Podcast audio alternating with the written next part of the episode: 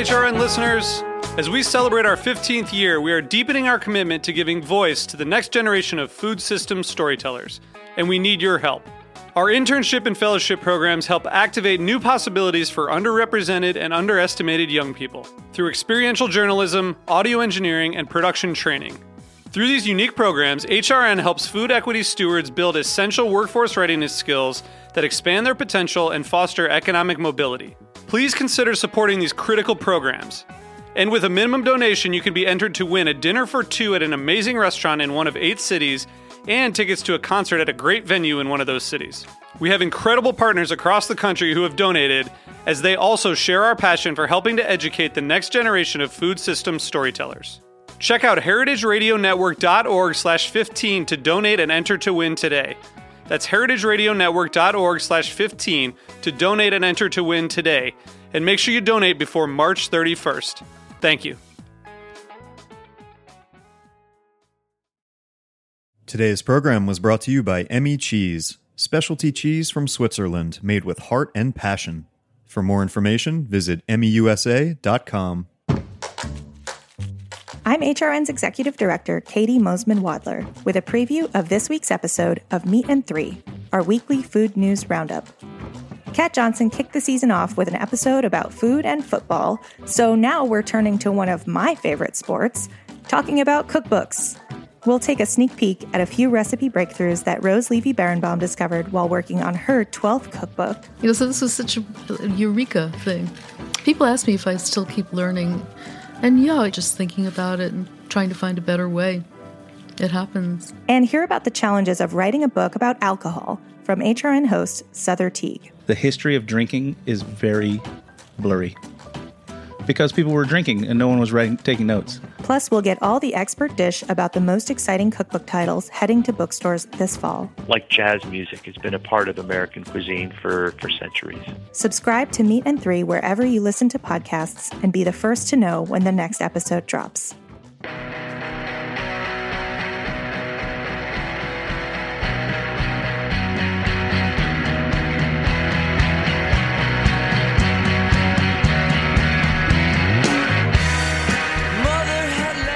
Good evening, and welcome to Eating Matters, where we talk about food policy and how it impacts all of us. I'm your host, Jenna Liut, and we're broadcasting live from Roberta's on Heritage Radio Network. The North American Free Trade Association, or NAFTA, has very much been in the news lately with the pending renego- renegotiation of the trade agreement close to being finalized. So I could think of no better time to talk about the lessons learned from the past 25 years of this agreement with a special focus of on food, this being a food policy show and all.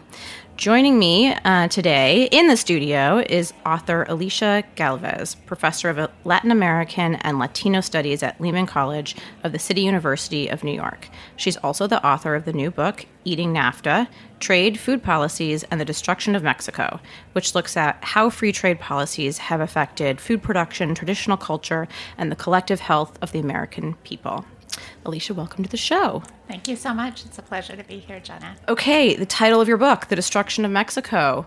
It's pretty pretty bold statement. A little polemical, but yeah. uh, I think it, in a lot of ways that's what we're talking about. We're mm-hmm. talking about the destruction of a kind of lifestyle in Mexico that lasted for millennia um, and has really been under threat in unprecedented ways in the last 25 years. All from the United States in just a matter of two or so decades. Exactly. Um, okay, so let's just stepping back. Can you tell us a little bit about your background and why you decided, why and when you decided to write this book? Yeah. So I am not the person you would think of. I'm not a usual suspect to write a food policy or trade analysis. Um, I am a cultural anthropologist, and I came to this topic by way of studying Mexican migration for two decades. I um, have done my field work here in New York, uh, looking at the waves of Mexican migrants, mostly from the state of Puebla. Mm-hmm. And then I've done a lot of research um, and spent a lot of time and made a lot of friends in, in Puebla and surrounding states that have sent so many migrants to New York. And it was that that led me to be really well. I love eating. I mean, Ah, yes, obviously. I'm sure that we share that with all of the listeners. Yes. And I love nothing more than sitting at someone's table and hearing about their life and watching them cook and helping them cook and eating what comes of it. And I was able to see over time how the way people eat has changed a lot, um, often as a product of the change in the economy that has driven many families to be separate from one another. Um, it has changed people's health because of uh, the Types of food. availability, the types of food, the availability of highly processed foods. Um, and so many of my friends' family members have gotten sick, and many have passed away from diet-related illness. So much that it it's shocking. Um, One of the towns that I know the best is a rural community, and if you walk down the street there, people will say, you know, every second person here has diabetes. Well, yeah. I mean that. I mean you you uh, cite some really shocking statistics Yeah. in your book, but I just have to ask real quick. Uh, cultur- cultural anthropologist. Um, can you just explain kind of Uh-huh. Yeah. what that is for somebody who might not know? Yeah, so no dinosaurs, no fossils. yes, yes. um, contrary to popular belief, um, unlike Indiana Jones, we uh, work with living communities. Um, and so cultural anthropology is really looking at the ways that people live their lives. It's everything from material culture, like food and food and um, you know things that people make and do, but also symbolic culture as well as the meanings that people make, the way that they communicate with each other, family structures. Um, and I came to see that NAFTA was really disrupting all of these aspects of life, and so I didn't necessarily want to write a book about a trade deal, but it was so. You, you didn't find that it's not why you wake up every morning to talk about trade deals. but I came to see that it was having such an incredible impact on the lives of people that I know and who I've known for many, many years that I had to have a better understanding of it. And so let's let's talk about some of those um, some of those repercussions or uh, you know the the effects. So, um, but before we do, I want to kind of go back to back to basics. You know, Uh-huh. just laying out all the things we're going to be talking about in this episode. And so, you know, I'm, can you tell us in, in very broad strokes what NAFTA originally proposed to do? Right. And then we'll um, you know talk about kind of you know just just in general the trade agreement. Right. Um, very broad strokes, and then we'll talk about like in theory what was the intention. Yeah. So there's the hidden story and then there's the official story. so the official story, if you go on YouTube and watch the speech that Bill Clinton gave on the day of NAFTA's inauguration, he talks about mutual prosperity and how the US was going to US businesses were going to see, you know, this incredibly increased territory in which they could operate and that that would lead to mutual prosperity. Um, that was the official branded version of NAFTA after it was signed.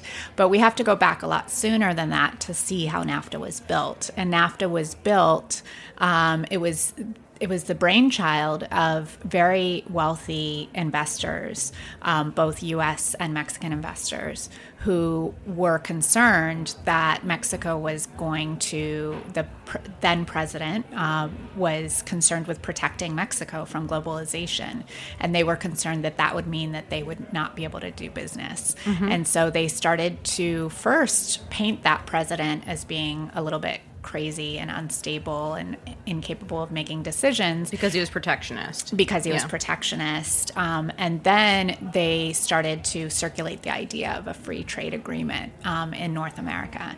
Um, and this is something that was really um, very popular among the Harvard trained economists that came to constitute the, the cabinet of the next president, Carlos Salinas Gortari, who today is, you know, just considered a nemesis of the Mexican people. People in Mexico almost universally hate him. Wow. Um, and he, in the late 80s, thought that, you know, Mexico would, he, he believed that Mexico's prosperity would come from outside investment. And so he thought that would come from Europe. Um, and Europe shrugged its shoulders and didn't really care about doing a deal with Mexico. And the US said, well, we would do something. Um, and then Canada eventually joined the deal as well. Um, but there wasn't uh, there wasn't a lot of interest on the part of the US. The US didn't think that Mexico's economy was big enough to really matter. Right. And so the US uh, said, you know, you're going to do things, but you're going to do it according to our terms. And that was where we see the beginning of the bullying um, of the US towards Mexico with this deal and very specific things that were built into it to benefit the US over Mexico's interests.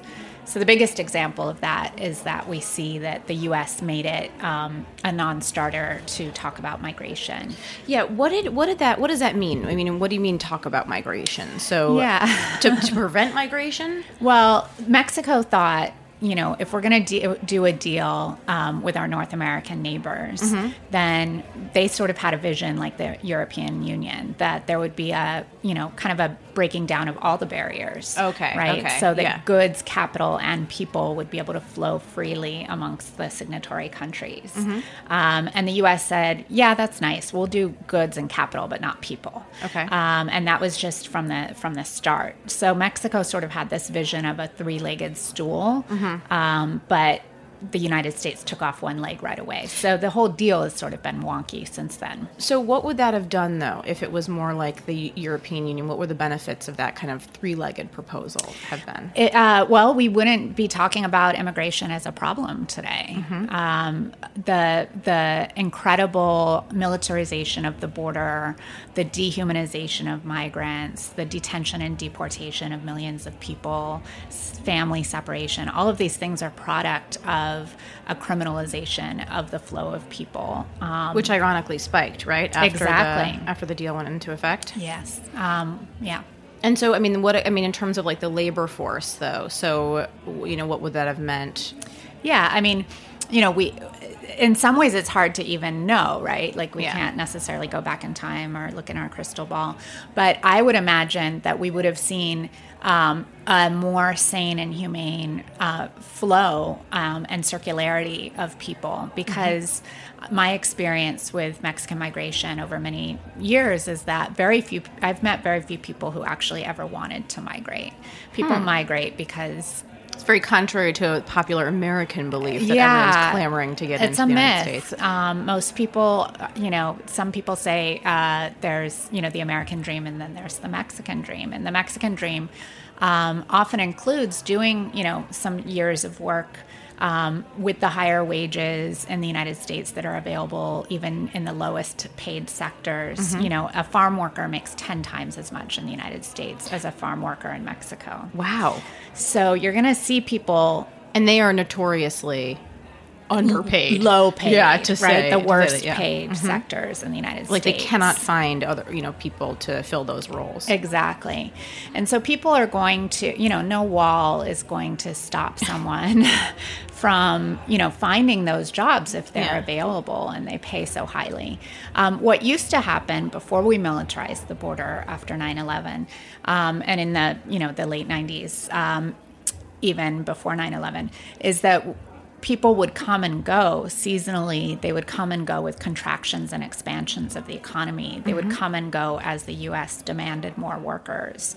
Um, and what we ended up doing was basically imprisoning people who wanted to be temporary migrants in the US because the risk and the cost of coming to the United States is so high that Right. people don't risk that circularity anymore. So instead of going back and forth, they come and then they, as soon as they can, they bring more family members and they settle here semi permanently, which a lot of people don't want to do. Right. If they if they wish to, I happen to believe they should be able to. Right. It should be safe and available for them to migrate permanently. I don't think that there's any moral um, superiority to someone who's an engineer and wants to be a permanent resident over someone who has any other kind of role in our economy. Um, but a lot of people don't choose, don't actively wish to stay here forever. They certainly don't actively wish to be locked in the United States Mm-hmm. and separated from families by this by this immigration Right. um, and you write in- context. you you write in the book about um, you know a particular family Mm-hmm. that um, came to the United States and you know worked and then eventually saved money and moved back to, to Mexico and Mm-hmm. opened up a, a kind of grocery store, right? Yeah, a lot of people seek to do that. They seek to open a small business. Yeah. Yeah. to buy, you know, uh, build and, and live in a home after they retire, Mm-hmm. um, as soon as they've saved enough. And so I start the book with a story of a family that's done that. So, th- so, so you know, migration. Okay, so kind of getting back, we digress Yeah. in, in the most wonderful and interesting ways. yeah. um, so, migration that was sort of taken off the table at the very beginning, and the trade deal you said was kind of, um, you know, in, inherently skewed. Um, what else did it kind of? What else did it propose, and then Right. look like, you know, in actuality? Right. So Mexico really um, had this vision again based on foreign direct investment being its uh, pathway to prosperity. And the way that they saw that was through really industrial sectors of the economy. They wanted to industrialize their economy, um, they wanted to move people out of the countryside into these new modern quote unquote um, sectors and jobs Like urbanization. Yes. So urbanization and just shifting of sectors. So even not even you know just uh, to the capital, but all, you know kind of this proliferation all over Mexico of these industrial zones.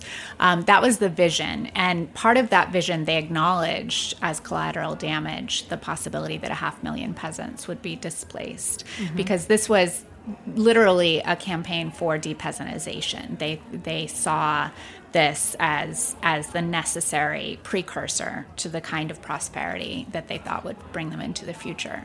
Um, what they didn't anticipate, so they thought half million would be displaced. It was a half million per year for the first 15 years of the trade Wow. deal. So it was many times the magnitude that they ever anticipated. Um, and the amount of pain that was caused continues till this day of just people being um, very abruptly um, unable to make a living off the land in the ways that they used to do. And you, you, I think it seems like you argue throughout the book, and one of the things you stay is you state is that, I mean, obviously the idea is that Mexicans would be better off with the trade deal. Um, it's pretty clear, but now 20.5 million more Americans are poor than. Well, that's as of 2000. Oh, sorry, Mexicans, um, or were are poor uh, than in you know from 2014 to 2000 to 19 Yeah. from 1994 to 2014. Yes. So, which seems very ironic. in the first 20 years. Yeah. We really have not seen the poverty numbers budge. And in fact, I was sitting at the you know, at the desk of one of the architects of Mexico's anti-poverty um, policy in the federal government, and he said we need to acknowledge that we haven't moved the needle on poverty in the last two decades. Um, this is really uh, frightening because that was the purpose of NAFTA. The purpose of the pain was this future prosperity. Um, and instead, you know, if you look at the rest of Latin America, the countries that didn't have a trade deal, poverty has dropped um, double digits, close to 20% on average in the rest of Latin America. So the fact that Mexico still has this really persistently high poverty rate um, really shows us that the trade deal has failed at delivering what it was supposed to deliver. Um, there are lots of new billionaires in Mexico. Um, Bonus. and they, you know, are quite happy with Yeah. the deal, and they'll do a lot, you know, a lot. Uh, they'll go really out of their way to make sure that it gets, you know, that it's perpetuated um, into the future. But that doesn't benefit the vast majority of people. So, what are some of the other repercussions? I mean, it seems like so. Was the agreement successful in encouraging a large part of the population to move towards the like auto and you know manufacturing kind of sectors? Um, was that successful? So those industries have exploded. Um, Mexico is now a hotbed for um, car production, for for aeronautics, for all kinds of industrial production. You see plants for Audi and for Volkswagen and other companies.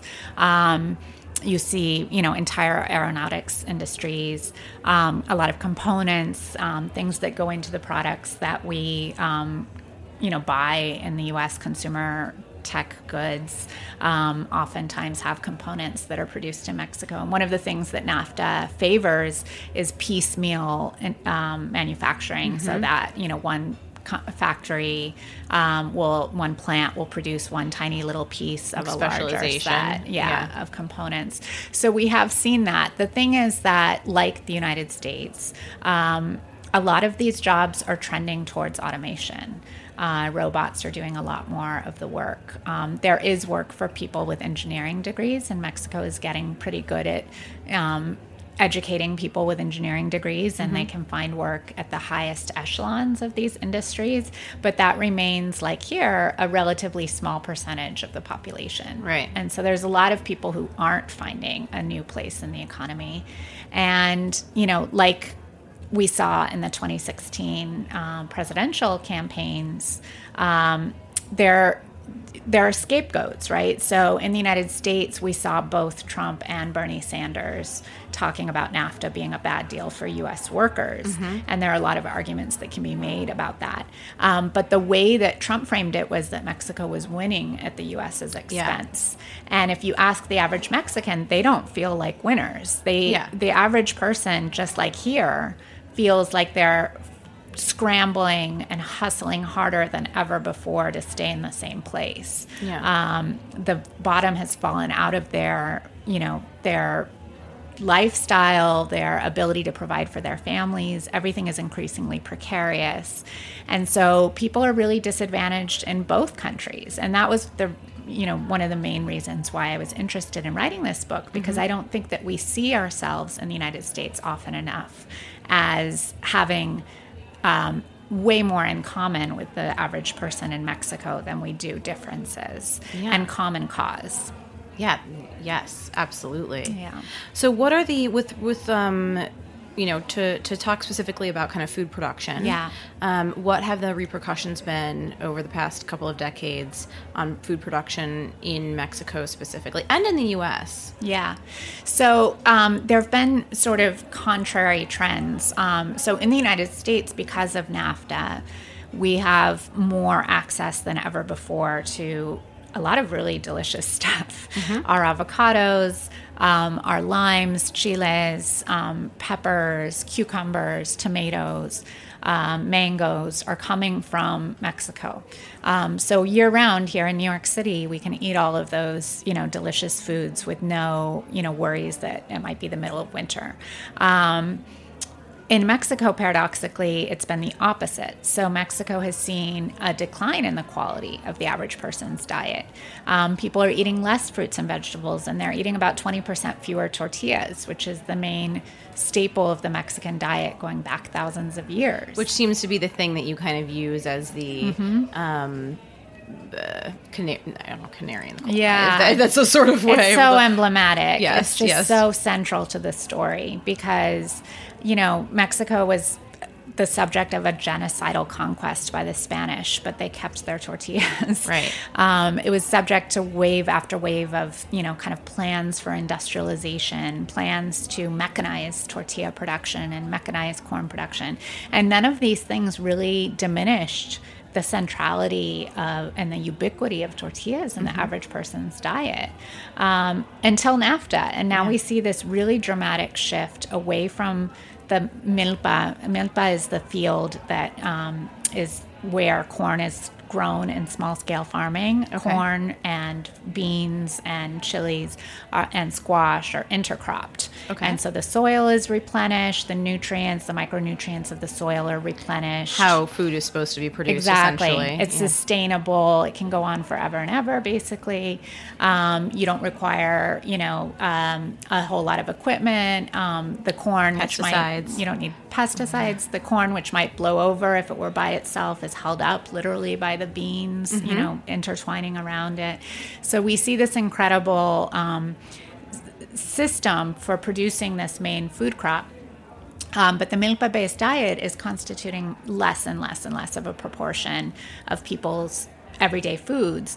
And instead, we see people consuming a hugely increased amount of ultra processed foods. So, Mexico sadly is now number one consumer in the world of instant noodles, to give one example. which seems so bizarre. Mm-hmm. I mean, for given kind of their tra- food traditions. It's tragic. Yeah. It's really tragic. I mean, we're talking about one of the greatest cuisines in, in the world. so there's no demand for like exporting of Mexican corn, or it's just like a it's just like a flood on the Mexican market yeah. of U.S. cheap cheap corn and So and thank goodness this is a food policy podcast because I think your listeners might be nerdy enough to care along with 100%, me. yes. um, about this. So there's a problem with with that equivalency in terms of how we think about corn. So the the deal, the kind of the devil's bargain with NAFTA was the idea of comparative uh, advantage, and comparative advantage is an idea in economics that if if one place can do something better and more efficiently than another place, then that place should do all of that thing, mm-hmm. and the other places should specialize in what they're good at, and then everybody can just buy each other's goods. So, under the logic of comparative efficiency, the United States, because it's number one in in yield of corn. Iowa cornfields produce, I think it's um, 10 uh, tons um, per hectare of, of corn. Um, and in Mexico, it's about 1.8. Nowhere else in the world comes anywhere near Iowa. China is number two, but it's still, you know, vastly small, smaller yields than the United States. The United States has figured out how to grow, grow, you know, industrial corn in larger quantities. Yeah, than we're really good at that. ever in world history. But not necessarily corn for human production, though. Bingo. So the thing with it is that we grow corn in the United States that's been genetically modified and, you know, the amount of technology that goes into getting that yield is, you know, shocking. I mean, uh, we know about this from, you know, everything from Michael Pollan's books to, you know, the documentary King Corn. You can see just the incredible um, investment that that yield requires b- between chemicals and pesticides and genetically modified seeds and million dollar tractors and corn subsidies and consolidated farms that are super flat so that you can get your million dollar tractor up and down the rows of corn. All of these things go into producing that super high yield. Mexican corn, the heirloom varieties of corn, and it's there's dozens of them historically, um, were micro adapted to very specific eco niches. So, you know, this side of the hill might have one variety of corn that was better for the sunny side of the slope, and on the other side of the slope that gets more rain, it might be another, you know, slightly different varietal of corn Biodiversity. biodiversity, um, very irregular. You know, the small scale farms are very irregular plot sizes. There's no tractor that's going to get in there to help them. They do everything by hand. It's um, it's a very small yield, but guess what? They are spending often nothing. Right. no pesticides Yeah, they don't feed into like necessarily. some people do use, you know, some some herbicides, some pesticides, but historically, obviously none. Um, no tractors. Not, sometimes not even an animal to help. Um, no that seems- irrigation. that seems not great for like U.S. corporations. No, there's no money to be made. Right. And gue- guess how people get their seeds? They save them Mm-hmm. from one year to the next. Well, obviously, Monsanto. You know, is not interested not in that, that, right? yeah. Because they are patenting seeds with certain properties, and so they make them sterile. So, in other words, you know, the yield of Mexican corn is small, but the inputs are small. So, one of the things that I point out in the book is that I think that this is a really problematic understanding of efficiency. I think we've gotten efficiency wrong. I don't think that the U.S. should be going growing all the corn for everybody because we grow it in such an intensive, tech intensive, capital intensive, Unsustainable. environmentally unsustainable way. Um, and so, yeah, it's cheap and plentiful, but what are, you know, at what cost, really? Um, so, because of that devil's bargain where Mexico decided they didn't need to grow corn anymore in order to be prosperous, they needed to make Volkswagens and buy their corn on the U- on the global market from the U.S. Um, we see this diminishment in the small scale subsistence farm. We see this diminishment in the centrality of corn tortillas. Um, and we see this flood, um, which was, you know, not instantaneous because there were certain protections, but they, they almost, you know, they, they were kind of jumped over and avoided and, and um, pushed out of the way very rapidly. Um, this flood of, you know, US GMO industrial corn into Mexico. And you know, and your listeners know, that most of the corn growing in Iowa can't be eaten. Mm-hmm. It's not our sweet corn that we eat on the cob in Right. August and September. It's, you know, it's starchy, it's made for feeding animals, it's mm-hmm. made for making corn Ethanol, syrup and yeah. cornstarch and ethanol. So it's not for making tortillas or Right. tamales. So Yeah. just because there's suddenly more cheap corn doesn't mean that people are actually able to eat in the way that they used to eat. Okay, we're going to have to take a really quick commercial break Yep. um, and hear a word from our sponsors, um, but stay tuned. All right.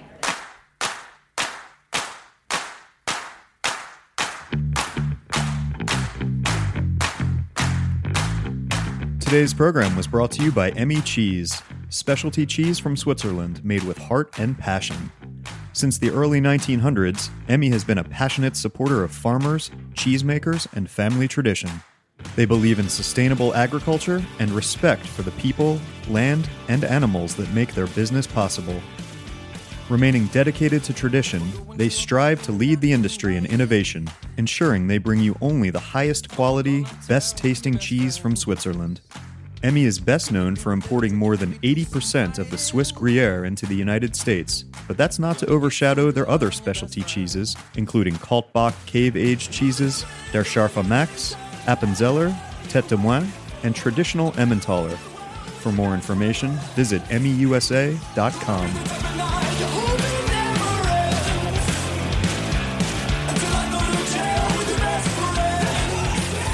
Okay, and we're back um, on Eating Matters, where today we're talking all about NAFTA with author Alyshia Galvez, um, who recently uh, penned the book Eating NAFTA Trade, Food Policies, and the Destruction of Mexico.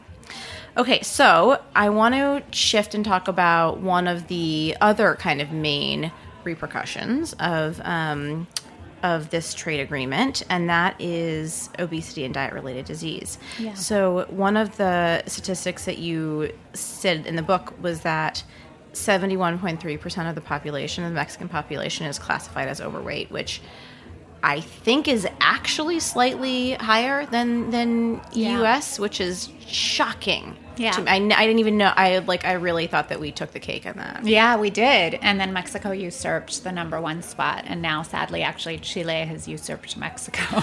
Wow. Um, which, by the way, has, you know, a very intertwined uh, trade environment with the U.S. And so it's for a lot of the same reasons. Right. It's the, you know, ultra processed food environment um, and this transformation of lifestyles that is really, you know, exposing us to this cocktail of, you know, very toxic products made with toxic chemicals um, and really distancing us from you know the kinds of things that used to, used to sustain health and well-being Um, what is the role in soda? you Well, know, like what are some examples of those Yeah. of those kinds of um, products that we see? I mean, I'm assuming they're like Yeah. the, like you said, cheap processed food. Yeah. So Mexico is number one consumer also in the world of soda. Um, soda plays a big role in, in the average person's consumption.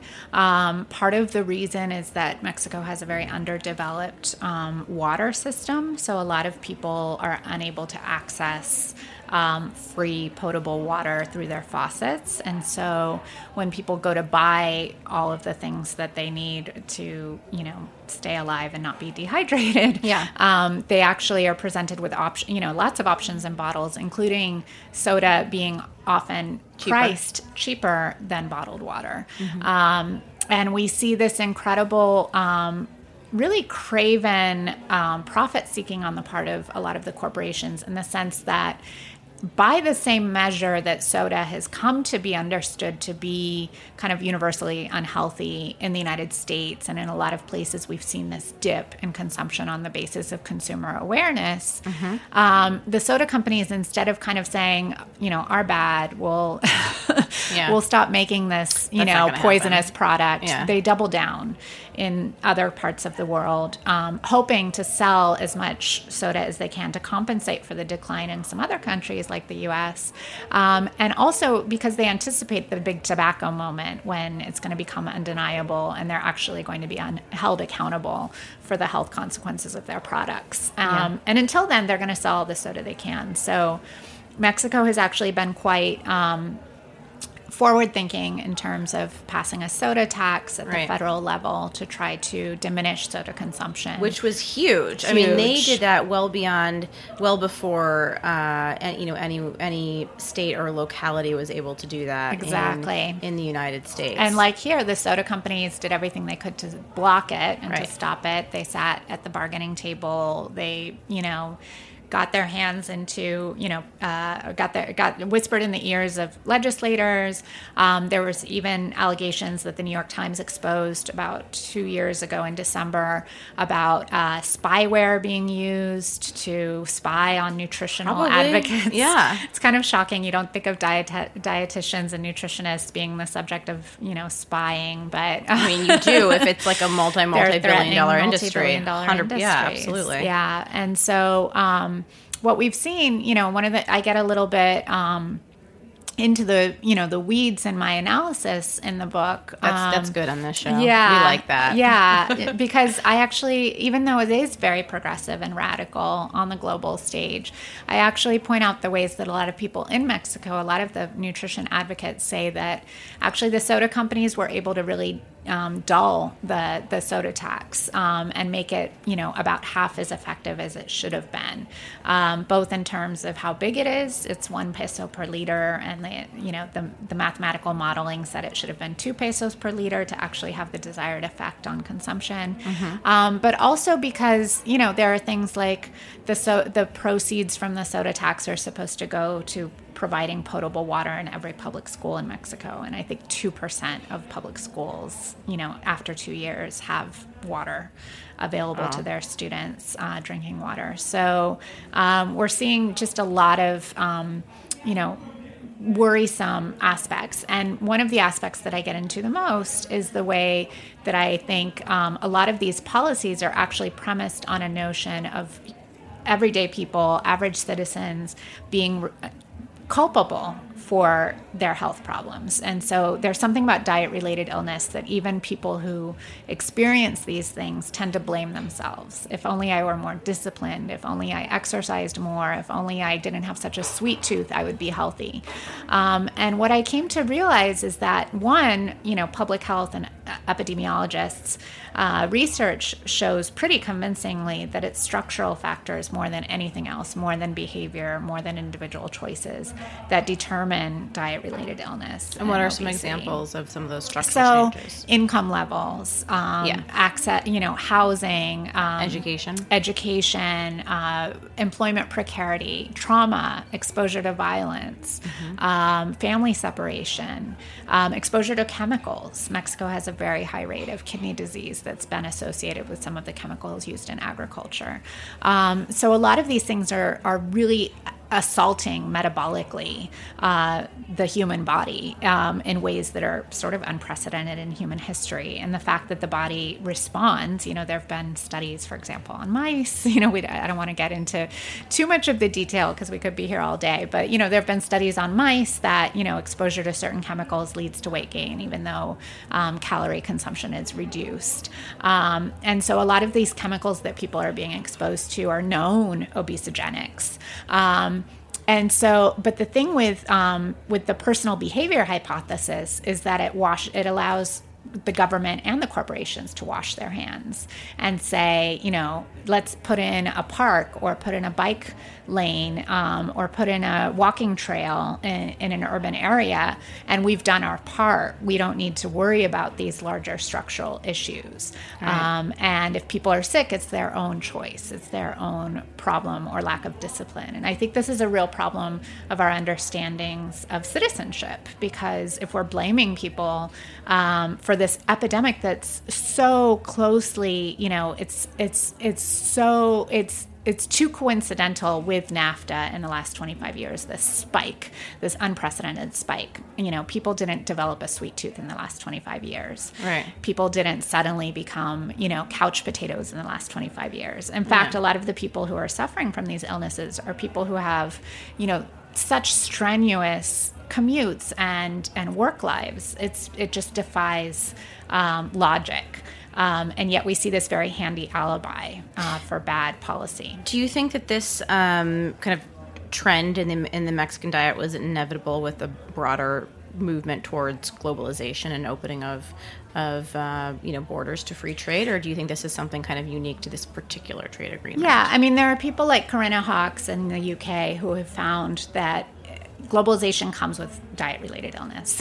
yeah. over and over and over again, uh, globally, we see, you know, these two hand in hand. Is that Um, just, you know, trade policies with the United States or is that more more broad? broadly. Yeah. Um, you know, there's a public health scholar in South Africa who's noted how some of the companies peddling ultra processed, you know, super high sugar foods, pa- pa- packaged foods in South Africa are actually South African corporations.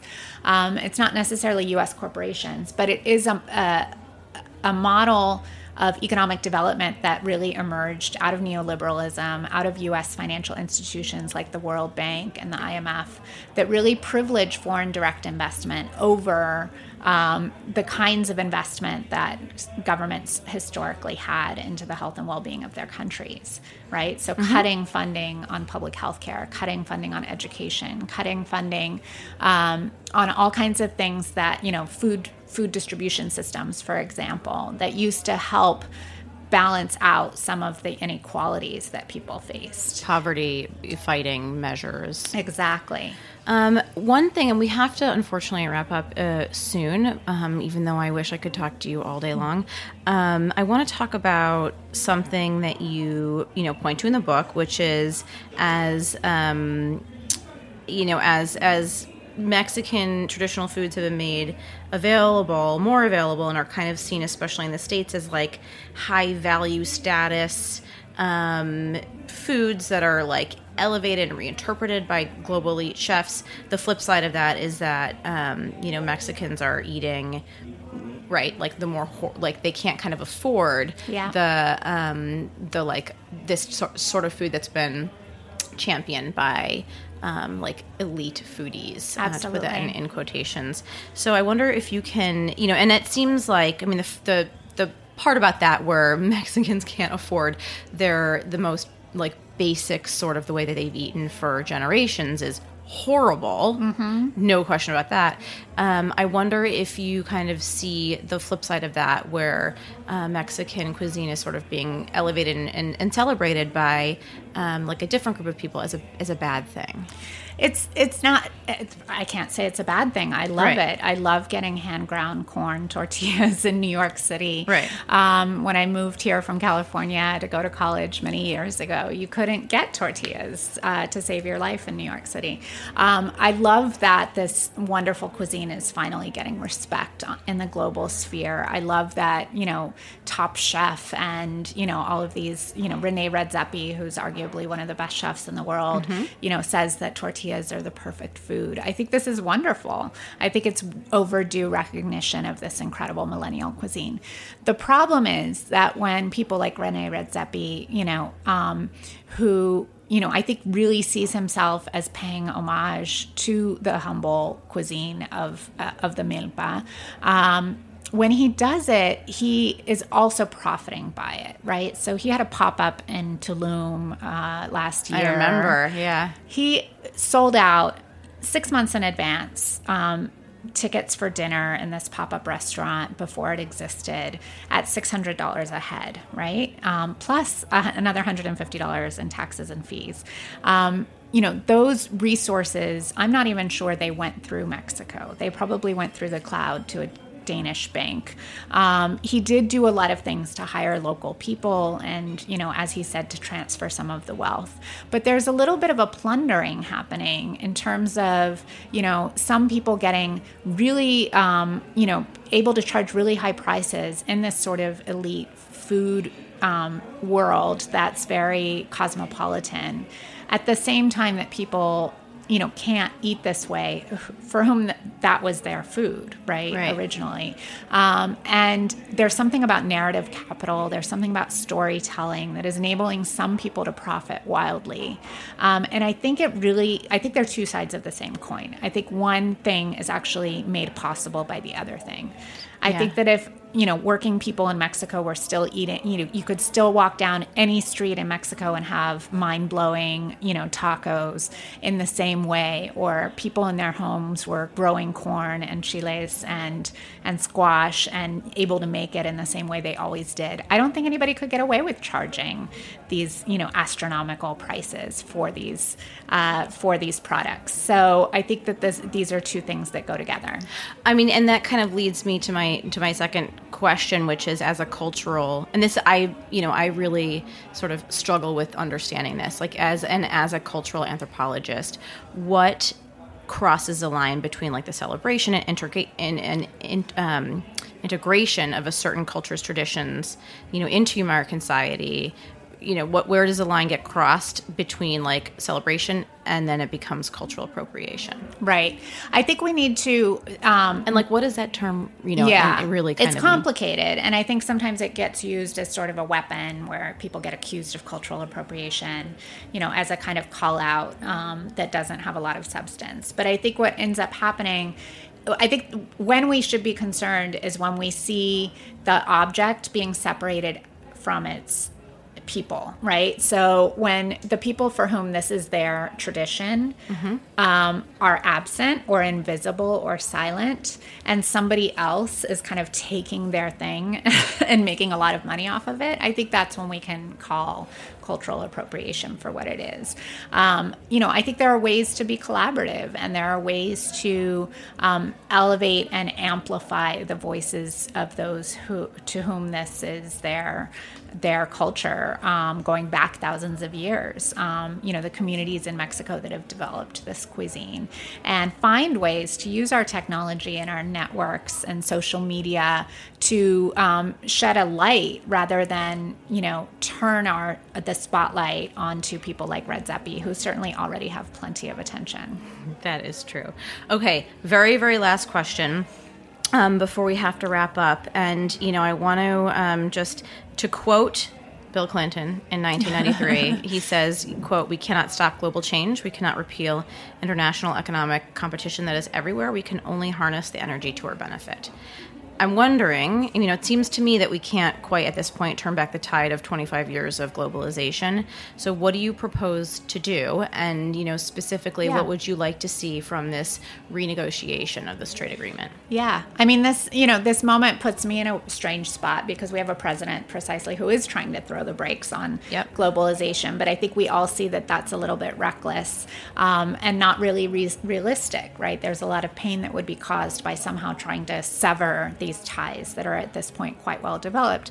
I think for me, what I would like to see is a great, you know, in the interest of social justice, in the interest of greater equality and less inequality, I would like to see um, more people at the table so that we in the United States and people in Mexico come to see each other as having a lot more in common than we have differences and common cause so that these deals can't be done in the dark and you know behind closed doors um, without including our interests. The interests of working people of consumers um, need to be elevated over the interests of corporations. And i think that basic equation of who's you know who's benefiting by these things. Is it corporate profits or is it the general population?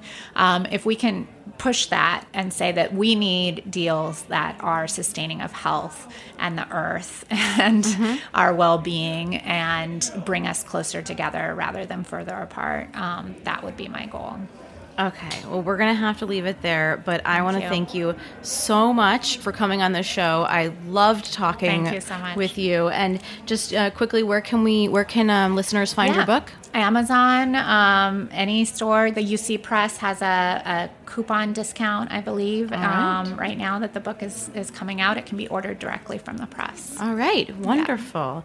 Well, thank you again for coming on the show. Um, big thanks to our sponsors for their generous support, as well as to our engineer, the one and only Matt Patterson, the best engineer on the face of the planet. Show music is by Tim Archer. All episodes of Eating Matters are available on the Heritage Radio Network website or as a podcast on iTunes and Stitcher. If you haven't done so already, please subscribe and leave me a comment. Let me know what you think. I'm Jenna Liut, and thank you for listening.